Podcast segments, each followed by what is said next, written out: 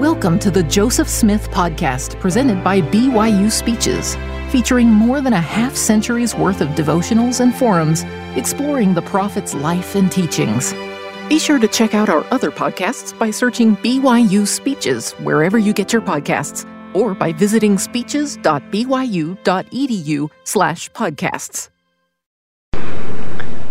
As I talk with you tonight about the prophet Joseph Smith, I am aware that my wise and gentle friend, Elder David B. Haight, spoke on the same topic a month ago. Please bear with me as I seek to place the spotlight on the seer in yet a different way on this Easter Sunday when our rejoicing is more resplendent because of the revelations and the translations about Jesus which came through Joseph Smith. My appreciation is expressed at the outset to President Jeffrey Holland, Dean Robert Matthews, Professors Hugh Nibley and Jack Welch, Truman Madsen, Richard Anderson, Dean Jessee, and others for sharing things with me that have been so helpful. These men are secondarily doing their part to slow the process in which I now find myself becoming intellectually arthritic. I don't think they can stop it, but they can slow it down, and I expect appreciation to them for that. Whenever you and I talk about the prophet Joseph Smith, it's important to remember what he said of himself. I never told you I was perfect, but there is no error in the revelations which I have taught you. He was a good man. He was called by a perfect Lord, Jesus of Nazareth. Joseph Smith's first counsel from Heavenly Father was, This is my beloved Son, hear him. And Joseph Smith listened carefully to Jesus then and ever after. Ages and ages ago, in the great council before the world was, Jesus was the meek but prepared volunteer. And as the Father described the plan of salvation and the need for a Savior, it was Jesus who stepped forward and said humbly but courageously, Here am I, send me. Never has anyone offered to do so much for so many with so few words as when Jesus made that offer of himself. It is through the prophet Joseph Smith that we know this. It is the prophet Joseph Smith whom Jesus Christ called, and we learn through Joseph much, much more about Jesus long before Bethlehem and well beyond Calvary. Whenever we speak of the prophet Joseph Smith, therefore, it should be in reverent appreciation of the Lord who called him and whom Joseph served so well. From Joseph Smith, one untrained and unlearned in theology, more printed pages of Scripture have come down to us than from any other mortal. In fact, as President Holland has pointed out, more than the combined pages, at least now available, from Moses and Paul and Luke and Mormon have come to us through the prophet Joseph Smith. But it's not only a matter of impressive quantity, it is also a qualitative matter, since the dazzling doctrines which came through the prophet include key doctrines previously lost from the face of the earth, a loss which caused people to stumble exceedingly. Plain and precious things, because of faulty transmission, were kept back or taken away and thus do not appear in our treasured and revered Holy Bible. What came through Joseph Smith was beyond Joseph Smith and it stretched him. In fact, what came through that choice seer, whether by translation or revelation, is often so light intensive, brothers and sisters, that like radioactive materials, these doctrines must be handled with great care. By the way, it appears that in the process of translation in the spring of 1829, Joseph was moving along in the Book of Mormon at the rate of 7 to 10 current printed pages a day. This is but one illustration of how blessed that choice seer was, and why, among an increasing number of mortals, he is, as prophesied, esteemed highly. Even so, as prophesied, the learned do not read the Book of Mormon and they reject its words, reflecting a mindset of more than just Professor Anthon. In 1833, Joseph was told not only that Jesus was with God premortally, but that man was also in the beginning with God. Intelligence or the light of truth was not created or made, neither indeed can be. What a stunning parting of the curtains, so that man could have a correct view of himself. The silence of centuries was officially broken. As the morning of the restoration began to break, the shadows of false doctrines began to flee away. Man's view of himself could become clearer, unimpeded, for instance, by the overhanging of original sin. We are accountable to a just God for our actual and individual sins, not Adam's original. And the Lord said unto Adam, Behold, I have forgiven thee thy transgression in the Garden of Eden. Hence came the saying abroad among the people, that the Son of God hath atoned for original guilt, wherein the sins of the parents cannot be answered upon the heads of the children, for they are whole from the foundation of the world. A stretching view of the universe was also made possible through Joseph Smith. Note what accompanied a wondrous witnessing of the resurrected Jesus. For we saw him, even on the right hand of God, and we heard the voice bearing record that he is the only begotten of the Father. Now notice this that by him and through him and of him the worlds are and were created, and the inhabitants thereof are begotten sons and daughters unto God. In June 1830 came this precious morsel, which, are, which expands our perspective about this planet, which is really a speck of sand among the worlds. These were the words that came to Joseph. And worlds without number have I created, and I also created them for mine own purpose, and by the Son I created them, which is mine only begotten for behold, this is my work and my glory to bring to pass the immortality and eternal life of man. So it was, brothers and sisters, that even as our view of the universe was greatly enlarged, our view of ourselves became more intimate and more familial. Notice these words. Three years previous to the death of Adam, he called the residue of his posterity who were righteous into the valley of Adam-ondi-Ahman, and there bestowed upon them his last blessing. And the Lord appeared unto them, and they rose up and blessed Adam, and called him Michael, the prince, the archangel. And the Lord administered comfort unto Adam, and said unto him, I have set thee to be at the head. A multitude of nations shall come of thee, and thou art a prince over them forever. And Adam stood up in the midst of the congregation, and notwithstanding he was bowed down with age, being full of the Holy Ghost, he predicted whatsoever would befall his posterity unto the latest generation. These things were all written in the book of Enoch and are due to be testified of in due time.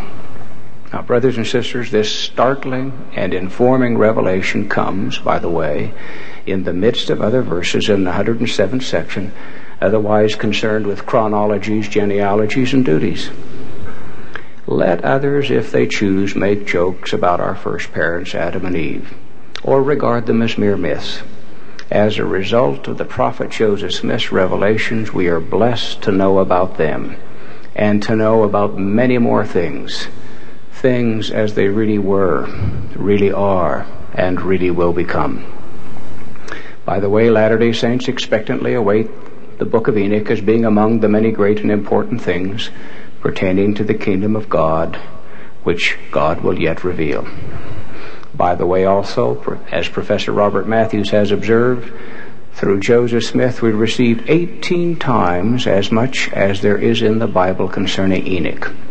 Without the restoration, we would not even know there was a city of Enoch. While others wonder if their mortal existence is absurd and pointless, we know otherwise about God's purposes, which he described before declaring, This is my plan of salvation unto all. The process is a stern test, and we will prove them herewith to see if they will do all things whatsoever the Lord their God shall command them. Nevertheless, the Lord seeth fit to chasten his people Yea, he trieth their patience and their faith.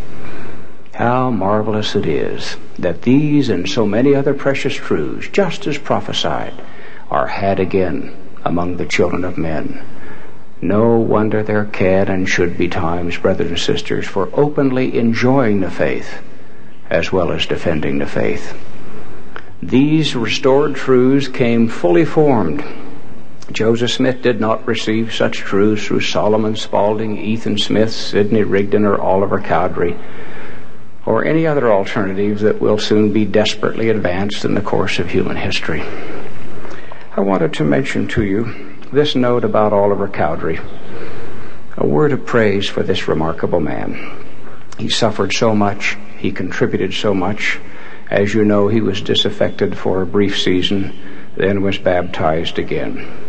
In 1850, Phineas Young sent a letter to his brother Brigham saying, Oliver Cowdery is dead, but we will long remember his last testimony when Oliver said of the church in the valleys of the West, There is no salvation except in the valleys and through the priesthood that is there. There is a legal doctrine, meaning the thing speaks for itself the Everest of ecclesiastical truth which has been built up from the translations and revelations coming through the prophet Joseph Smith speaks for itself as it towers above the foothills of philosophy.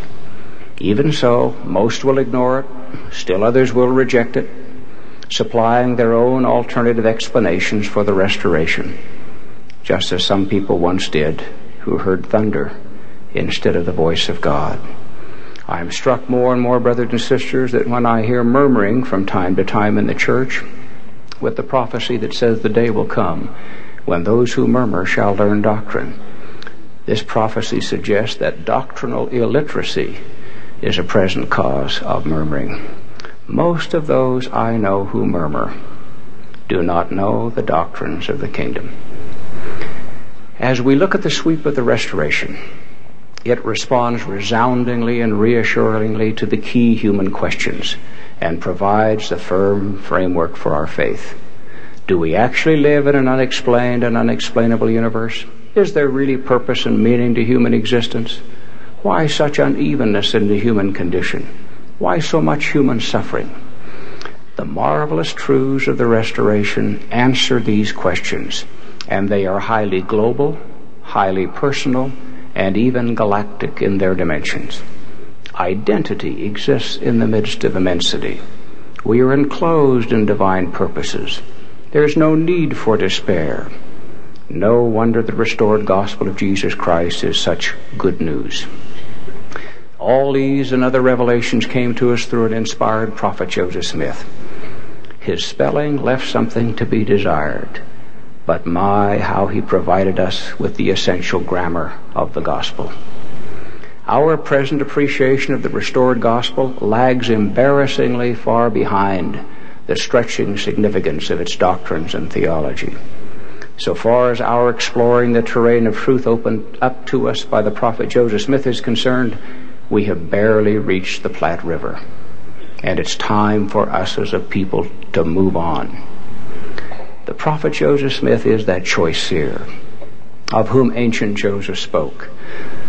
The prophet Joseph Smith is a major spiritual benefactor of the world. His salvational impact ultimately will be enormous as the demographics of this dispensation alone assure. Like another prophet, Joseph served notwithstanding his weakness, and out of Joseph's weakness he was made strong. At one point, when he was translating in First Nephi, in the fourth chapter, his wife Emma was acting as a scribe. Joseph reportedly encountered words about a wall around Jerusalem. He apparently paused and asked Emma if, in fact, there was a wall around Jerusalem. She replied in the affirmative. Joseph hadn't known. According to Emma, when she and Joseph were interrupted during his translating, Joseph would later resume on the very sentence from which he earlier left off. Naturally, you and I would like to know more about that process of translation. In October of 31, Joseph Smith was asked by his brother Hyrum at a conference held in Orange, Ohio, to give a first-hand account concerning the coming forth of the Book of Mormon. The prophet replied that it was not intended to tell the world all the particulars of the coming forth of the Book of Mormon, and it was not expedient for him to relate all these things. Since Joseph, who knew the particulars, chose not to describe them in any detail then, we cannot be definitive about methodology now. But we can and should savor the supernal substance of the revelations and translation, which combine to prove to the world that the Holy Scriptures are true. Joseph Smith's time and place consisted of religious fervor. Lo, here is Christ. Lo, there is Christ. The age you and I live in, however, is quite a different age. In our time, increasingly, historicity of Christ is questioned. This condition only increases the relevance of the restoration with its affirmation of Jesus' reality and his resurrection. While Jesus declared that the Scriptures testify of him, he neither expected nor received much coverage in secular history. Therefore, it should be no surprise to studious Christians to learn that the secular history of the Meridian period about Jesus is nearly silent about the ministry of Jesus. Three secular writers, each born shortly after Jesus' crucifixion, touch slightly upon Christ. Tacitus, thought by many to be the greatest Roman historian, wrote only this quote, Christus had undergone the death penalty in the reign of Tiberius by sentence of the procurator Pontius Pilatus. That's it. Suetonius, a Roman who wrote about the lives of various Caesars, called Jesus Chrestus and provided a sentence linking Chrestus to civil disturbance. Yet even this brief mention may contain a possible chronological error. Josephus, in his Antiquities, wrote a few lines about the founder of Christianity, but later interpolations by eager Christians may cloud his meager lines. Given these conditions, how important it is that the New Testament not stand alone as evidence for Jesus Christ. Joseph Smith additionally was an eyewitness to the resurrected Christ. Yet, as with all true disciples, Joseph went through a process of proving, reproving, and improving, while simultaneously serving as the human conduit through whom God chose to give his word to this generation. The period of adversity commencing in Richmond jail and continuing in Liberty jail from December 1, 1838 until the first week in April 1839 provides a special window through which we can see the process of revelation and personal consolidation underway. Elder B.H. Roberts called the jail the prison temple. Ironically, this period of enforced idleness, grim though the conditions were, was perhaps the only time in the prophet's often hectic adult life when there was much time for reflection. The dungeon had inner and outer walls, which combined were four feet thick. Loose rocks between the walls could thwart any attempt at burrowing through. Unjustly arrested and confined, Joseph and his companions tried twice to escape. Thick as those walls and doors were, and as securely as they kept his fellow prisoners and the prophet in, the walls were not thick enough to keep revelation out. During his stay in Liberty Jail, the prophet Joseph Smith received some of the most sublime revelations ever received by any prophet in any dispensation, known now as Doctrine and Covenants, sections 121 and 122. Therein are divine tutorials by means of which the Lord schooled his latter day prophet, and they are probably the most tender tutorials in all of Holy Writ now available. Joseph Smith was probably first made intellectually aware of the special relationship he had with ancient Joseph, whom we commonly refer to as Joseph in Egypt, when the prophet Joseph first translated the third chapter of 2nd Nephi. It was not until Liberty Jail, however, 10 years later, that the record indicates any public affirmation by the prophet of this unusual relationship. In one of his last letters from Liberty Jail, Joseph wrote, I feel like Joseph in Egypt. It was not an idle comparison, for it reflected an important verse in the third chapter of 2 Nephi. Ancient Joseph spoke of the latter day seer, saying, And he shall be like unto me. When Joseph Smith Jr. was given a blessing by Father Smith in December of 1834, an extensive portion of that blessing informed modern Joseph of his special relationship to ancient Joseph. The comparisons between the two Josephs reflect varying degrees of exactitude, but they are nevertheless quite striking. Some similarities are situational, others are dispositional. Some are strategic, such as ancient Joseph's making stored grain available in time of famine, while modern Joseph opened the granary of the gospel after years of famine. First, both Josephs had inauspicious beginnings. Initially, they were unlikely candidates to have had the impact they did on Egyptian history and American history, respectively. Both had visions at a young and tender age. The visions brought hate to both men. Both knew sibling jealousy. Modern Joseph had to contend with a mercurial brother William, whom Joseph forgave so many, many times. Both Josephs were generous to those who betrayed them. Ancient Joseph was generous to his once betraying brothers, whom he later saved from starvation. Both prophesied remarkably of the future of their nations and the challenges their governments would face. Both knew what it was to be falsely accused. Further, both were jailed. Both in their extremities helped others who shared their imprisonment, but later forgot their benefactors. In the case of ancient Joseph, it was the chief butler. Joseph Smith worried over an ill cellmate, Sidney Rigdon, who was freed in January of 1839. The prophet rejoiced. Three months later, however, the prophet inquired, quote, After Elder Rigdon, if he has not forgotten us. Both Josephs were torn from their families, although ancient Joseph for a much, much longer time. Very significantly, both men were like unto each other in being amazingly resilient in the midst of adversity. This in each of these men is truly a striking quality.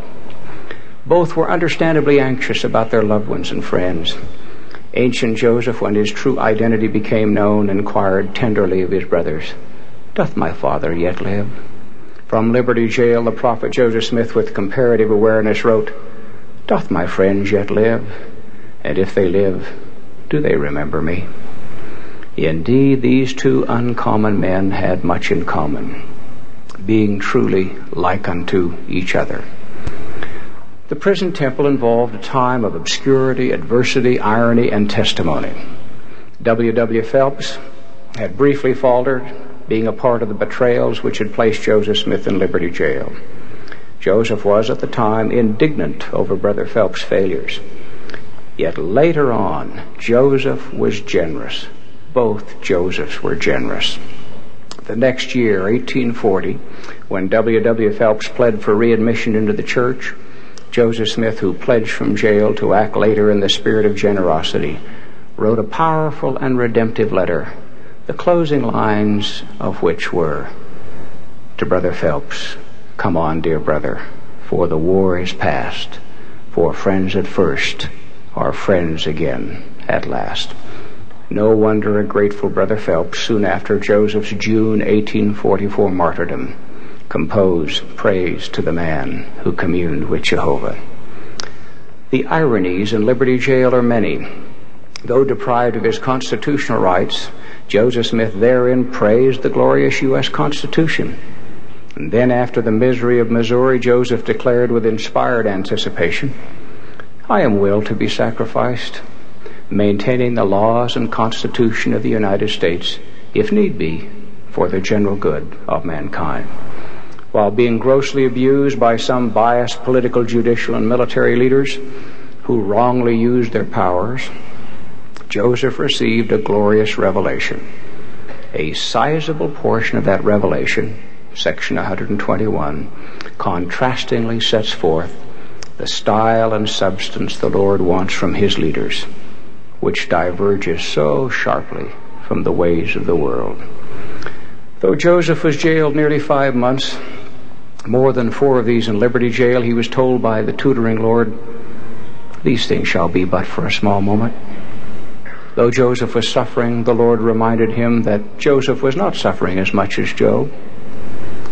Only the Lord can compare crosses, and on that particular occasion, he did. The conditions in the Liberty Jail were grim. The food that was brought to them was scanty and often consisted of nothing more than leftovers from the jailer's table. He brought them in a basket in which chickens slept at night and which was often not cleaned. When the prisoners were permitted to cook, they had to endure smoke. It was also a particularly cold winter. The constant darkness bothered the prisoner's eyes. And Joseph wrote about how his hand actually trembled as he penned his next to last letter to Emma. In the midst of this stark obscurity and incessant difficulty, and with 12,000 of Joseph's followers driven from the state of Missouri, the enemies of the church probably felt that Joseph's work was destroyed. Yet, in the midst of all this deprivation, affliction, and obscurity, Joseph received the Lord's stunning assurance the ends of the earth shall inquire after thy name. Having been but a few months ago to Ghana, Nigeria, I can attest that the ends of the earth inquire after his name. What an inspired and audacious prophecy for any religious leader, let alone one on the obscure American frontier in the 19th century. Meanwhile, however, Joseph's contemporary frontier religious leaders have since become mere footnotes to history. Not Joseph. Joseph, earlier in his imprisonment, had special assurances of which he later wrote. Death stared me in the face, and my destruction was determined as far as man was concerned. Yet, from my first entrance into the camp, that still small voice, which has so often whispered consolation to my soul, in the depths of sorrow and distress, bade me be of good cheer, and promised deliverance, which gave me great comfort. However, Joseph was not unmindful or unaware of how grim things looked. With unusual empathy, he observed from the prison temple Those who have persecuted us and smitten us and borne false witness against us do seem to have a great triumph over us for the present. But Zion shall yet live though she seemeth to be dead. It was from Liberty Jail that Joseph more than once testified that through God we received the Book of Mormon, that the Book of Mormon is true, that the ministering angels sent forth from God are true. It was soon after Liberty Jail that the prophet Joseph Smith spoke about how the Book of Mormon was the keystone of our religion. After Liberty Jail also, the prophet gave fervent public testimony about the Book of Mormon. This was to a congregation of about 3,000 in Philadelphia. When Sidney Rigdon, in his remarks on that same occasion, seemed to neglect the Book of Mormon, Joseph took the pulpit and declared, If nobody else had the courage to testify of so glorious a message and of finding so glorious a record, he felt to do it. The atmosphere, according to one present, was electric. This is not to say, of course, that Joseph had not earlier been clear and declarative regarding the Book of Mormon. For instance, in an 1834 sermon, Joseph observed, Take away the Book of Mormon and the Revelations, and where is our religion? I should mention that, of course, at Joseph's side was his brother Hyrum. He was ever at Joseph's side. The church has yet to pay Hyrum his historical due. And alas, we have little from his own pen, but his actions spoke for him. Just brought to my attention a few days ago was a letter that Hyrum wrote from Liberty Jail March 16, 1839. He wrote a letter which included his daughter Lovina and a girl named Clorinda who had been sympathetically taken into his family. Note what Hyrum focused on his little note to Clorinda. Let Mother give you one of the Books of Mormon and write your name in it. I want you to seek every opportunity to read it through. Please remember me both night and morning in your prayers. To Lovina, you may have my small Book of Mormon. You must try to read it all the way through. Pray for your father that the Lord may help him to come home. In the extremity of Liberty Jail, Hyrum, who was so much at the center of the restoration, joined Joseph in stressing the Book of Mormon. Significantly, brothers and sisters, Joseph was released from the bondage of Liberty Jail April 6, 1839, and a few days later was allowed to escape from his captors en route. As you know, the date of April 6th is the date of Jesus' birth. It is also the date of birth of his Latter day Church time of Joseph's release from bondage of jail, by the way, is often a part of the season of Passover when our Jewish friends celebrate ancient Israel's deliverance and their subsequent release from bondage in Egypt. By the way, after the ascension of Jesus, Herod stretched forth his hands to vex certain of the church. He killed the apostle James, the brother of John, with a sword. And when he saw that that pleased the people, he had Peter imprisoned, thinking him to bring thinking to bring him to the people after Easter. But Peter was helped to escape by the Lord from prison during this same uh, spring season. Easter is filled with rich symbolism and rich remembrances of historical realities. The day, April 6, 1839, when the prophet Joseph ended his bondage in Liberty Jail, there was yet another significant event.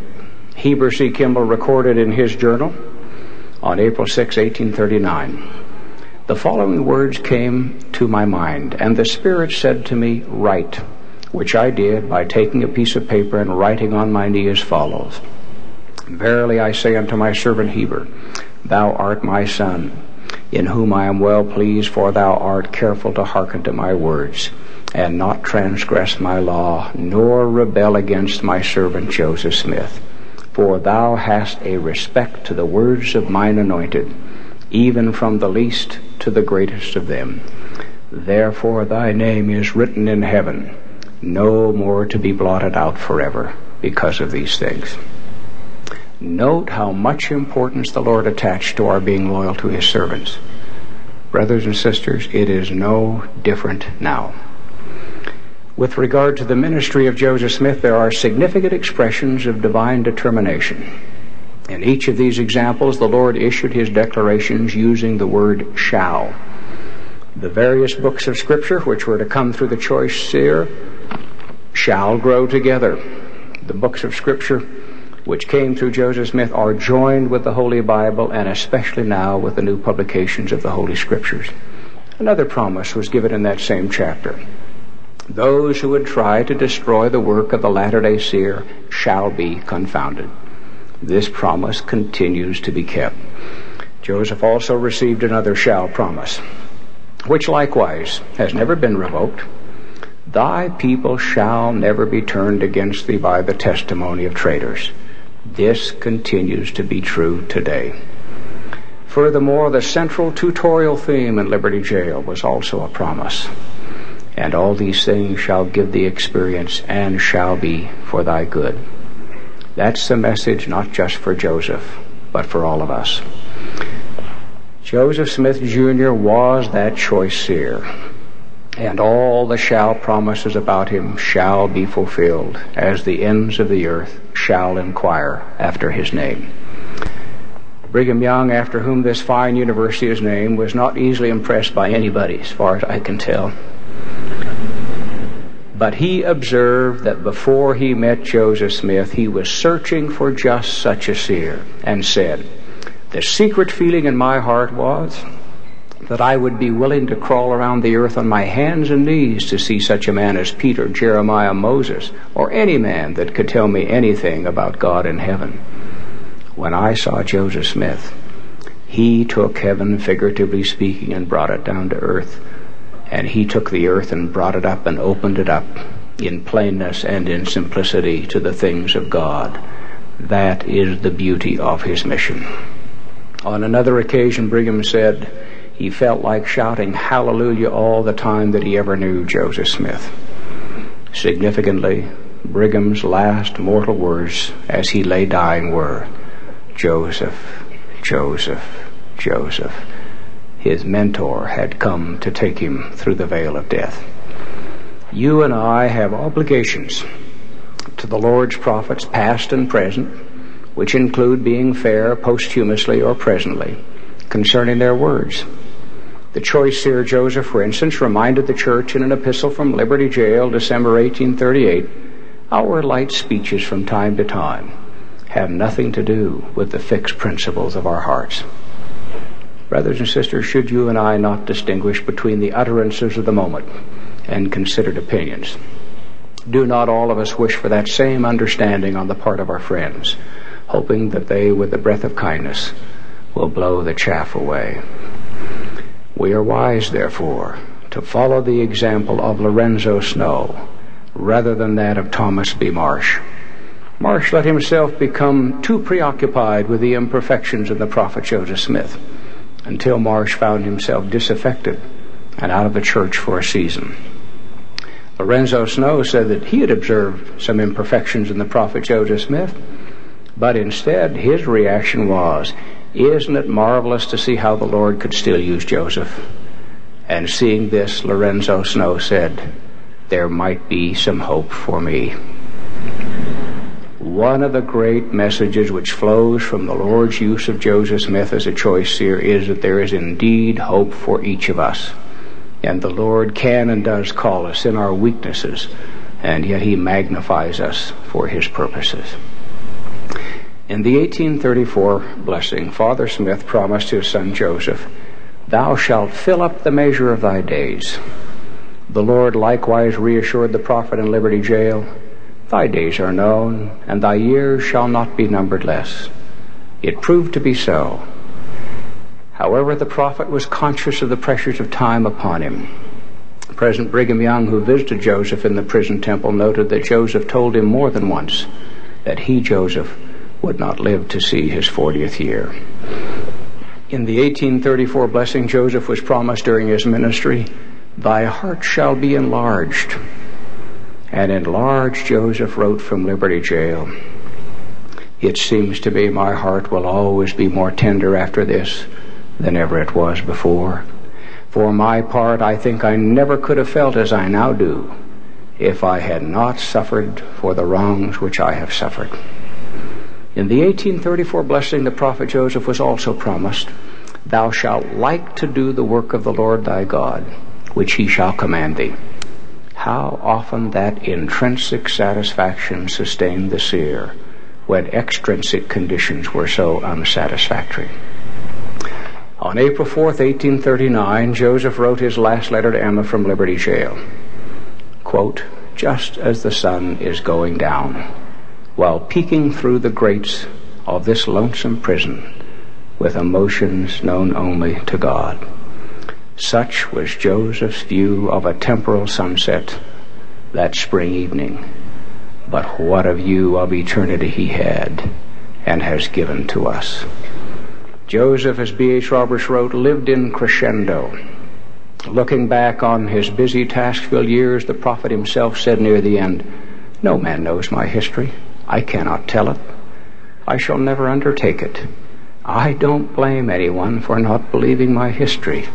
If I had not experienced what I have, I could not have believed it myself.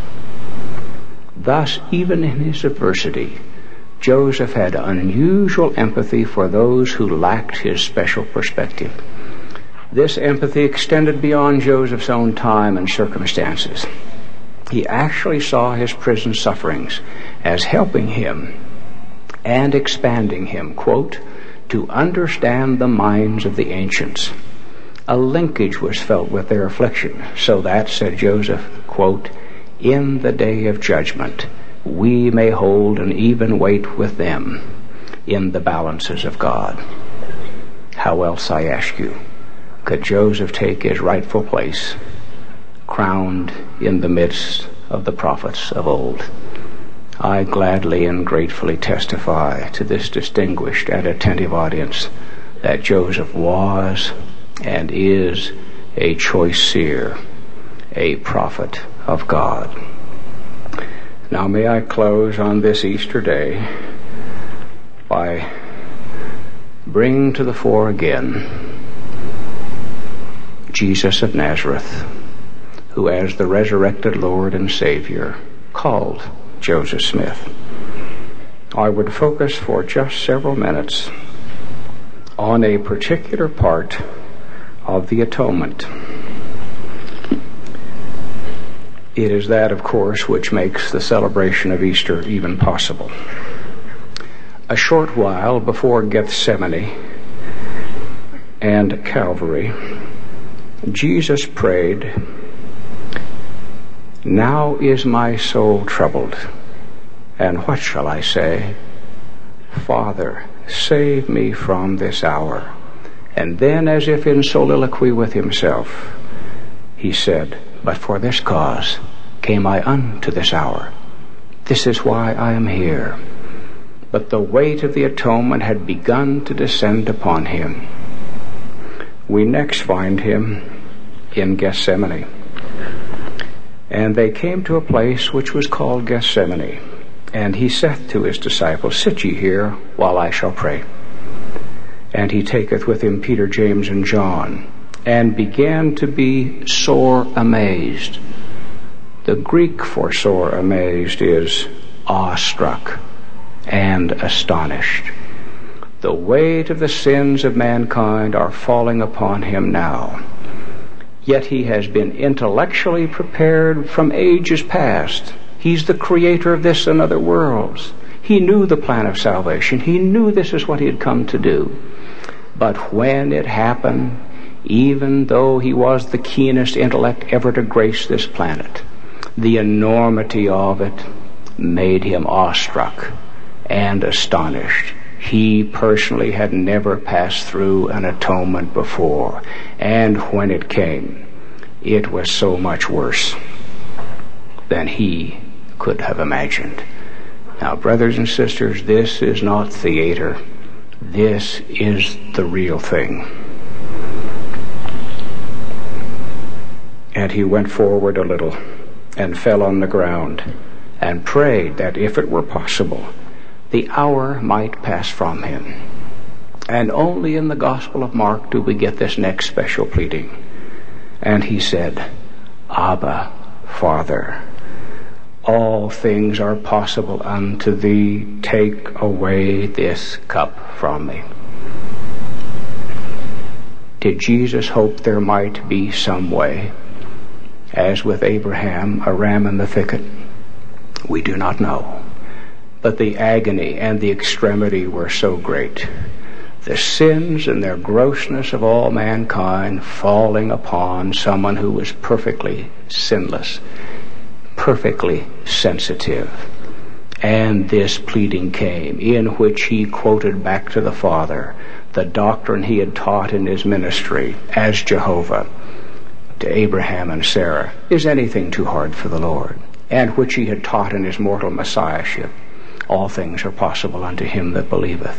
And this then came back to the Father in this resounding plea and then that marvelous spiritual submissiveness.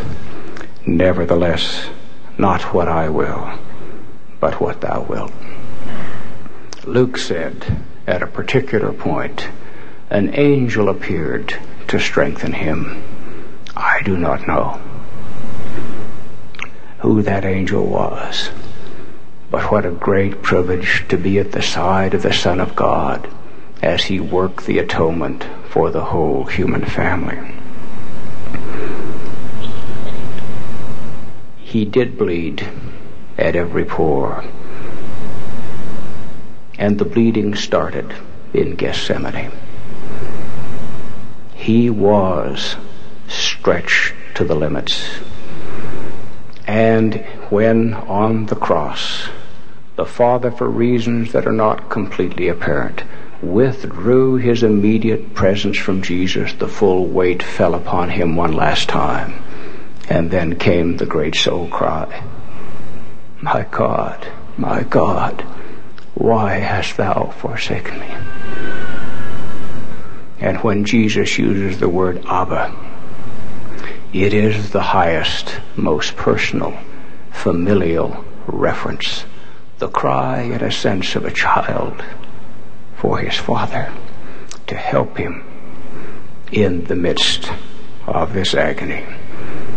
And as if it were not enough that he bore our sins, once more through that marvelous prophet Joseph in the book of Alma, we learn that Jesus not only suffered for our sins, but in order to perfect his capacity of mercy and of empathy he bore our sicknesses and our infirmities, that he might know according to the flesh what we pass through, and thus become the perfect shepherd, which he is, and this is his church, and Joseph was his prophet.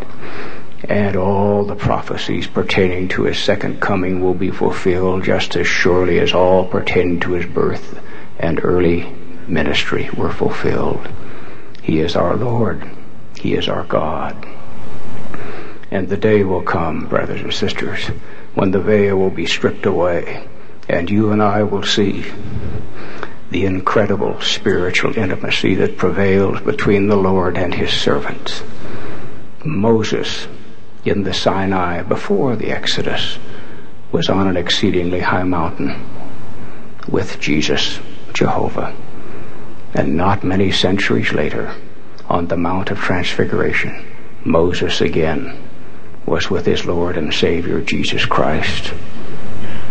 We will someday see the interlacings of their lives and our own, all part of Father in Heaven's glorious and wondrous plan of salvation, about which we know so much that matters through that imperfect but good and remarkable prophet Joseph Smith.